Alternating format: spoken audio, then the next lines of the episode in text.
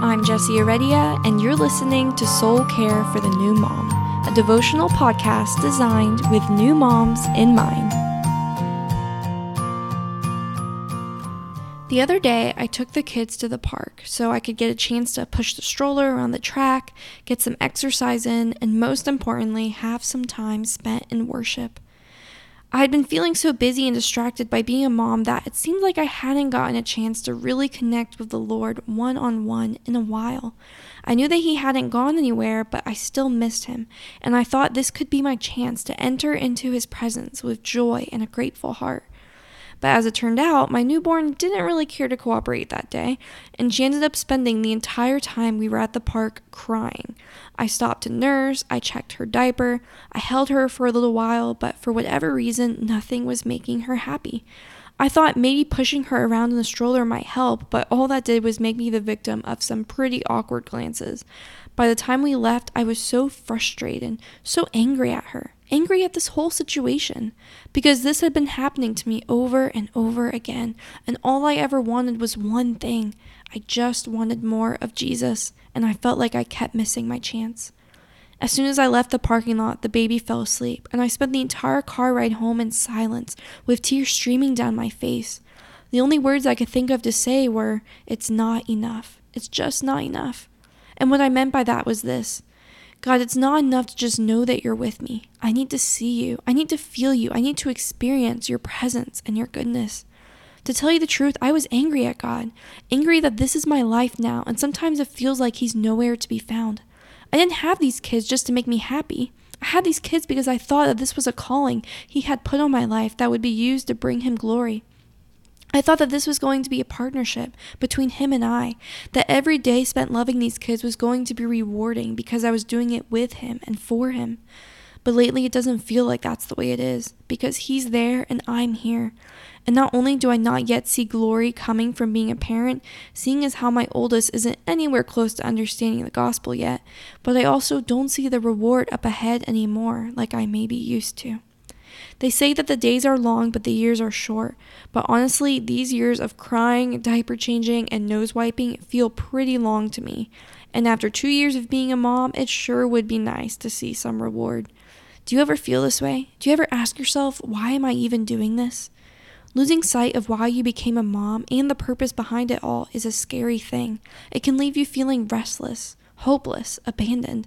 And that's what I was feeling that day as I drove home in silence. There has got to be more than this. Mama, if you're thinking and feeling the same things, please allow me to reassure you that you're not alone. Being a mom is hard, and there's some days when it's difficult for all of us to imagine making it to bedtime, let alone making it to the fruitful, rewarding side of things. I've been spending some time thinking about this whole motherhood thing and scouring scripture for the truths I need to cling to as my joy and hope are under attack the promises of reward up ahead. I can't see them right now, but I know they're there for me and you. James chapter 1 verse 12. Blessed is the one who perseveres under trial, because having stood the test, that person will receive the crown of life that the Lord has promised to those who love him. Colossians 3, chapter 23 through 24. Whatever you do, work at it with all your heart as working for the Lord, not for human masters, since you know that you will receive an inheritance from the Lord as a reward.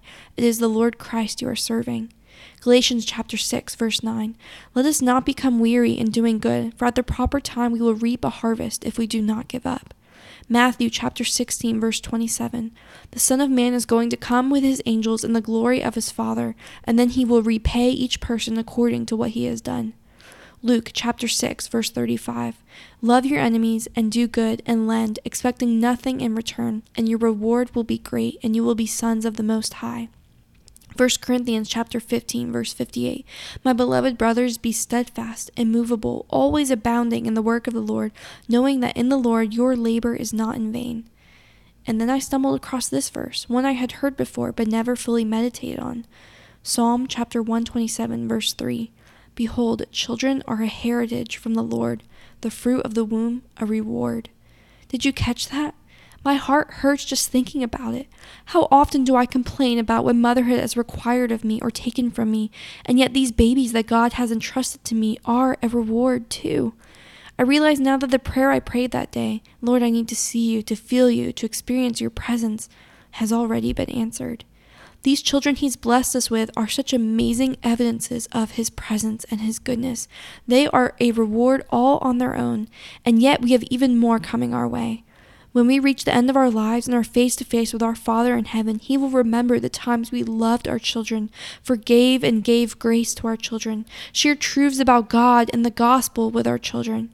And because of the work we did in His name and the gift of righteousness given to us through faith, we will also receive the crown of life joy, and the goodness of his presence forevermore. The sleepless nights, the disciplining, none of this is in vain. There is an end in sight and a harvest to be reaped. Let's pray. Lord, thank you that none of the work we do is in vain, and that you planned for us to be a mama to these kids long before they or even we were even born. There are days when we lose sight of what matters and we get restless waiting on the fruit of our labor. But thank you for giving us the strength and the endurance to keep going, to keep loving, and for your promises of reward in the end. We love you and we want to glorify you in all things. And it's in Jesus' name we pray. Amen. Hey, friends, if you haven't already, it would mean so much to me if you'd leave a review for this podcast on iTunes or in your Apple Podcast app.